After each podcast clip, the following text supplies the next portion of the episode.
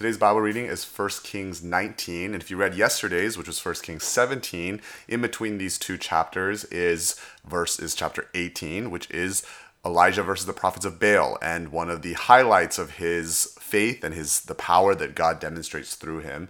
And yet here we see him fleeing from Jezebel, um, which is the wife of the king who's trying to kill him, uh, and she is trying to kill him too.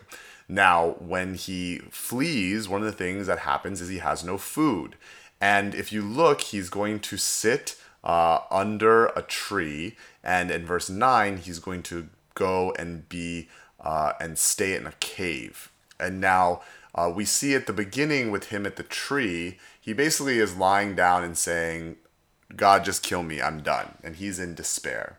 And the thing that God does for him is an angel of the Lord wakes him up and gives him bread and a jar of water. Now, two chapters ago, we saw that he was being fed by ravens, uh, a very crazy, supernatural, but not necessarily uh, in that moment completely divine feeding. Here we see a divine feeding.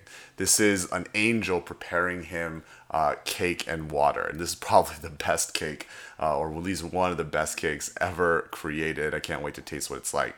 And he actually makes him do it twice because this is more than just recuperating. This is more than just a meal of recovery. This is a meal of preparation. And that meal is going to last him 40 days and 40 nights. Now, that is reminisce of the flood. That is also going to be a future foreshadowing of Jesus and his fasting and his temptation by the devil, in which the devil tempts him by saying, Turn stones into bread.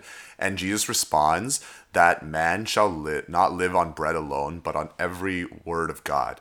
And here we see Elijah beginning to witness to this that what is going to sustain him is not just any bread or water, it is the bread and water that is given to him by the angel of the Lord. And now, this account of Elijah seeing God in the wind. Now, there's a lot of amazing things that are happening here, but notice what Elijah's overall problem is. His overall problem right now, the reason why he is despondent, is he thinks that he is alone that God may have been with him and there may have been allies with him and there may have been these amazing things happen, but in this particular moment, he feels alone. And God shows up for him, but the context in which he shows up for him is going to be food first and presence next. Or in a way, both of them simultaneously. The divine presence sharing a meal, giving a meal to him. And in this moment, God reminds him you are not alone. There are these people that you are going to go and anoint because there are people that you are going to go and be with. And look, there are in verse 18, 7,000 actually in Israel who have not bowed the knee. And then he goes, he finds Elisha who is going to take over after him. And notice at the very end, what do they do? They sacrifice to the Lord and they ate. Verse 21. Then he arose and went after Elijah and assisted him. Food, right? We've been talking about food and all the things that it is symbolic of and all the ways in which God uses it. Why are we creatures that need so much food? You know, there are uh, in nature creatures that spend all their time eating, uh, and there are creatures that spend very little time eating.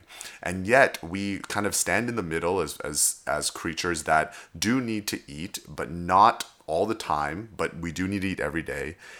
And one of the symbols that we see here is food as a reminder you are not alone.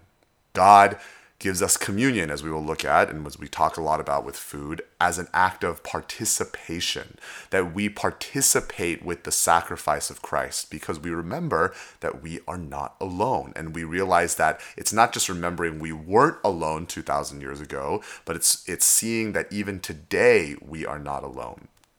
And we do this with other people.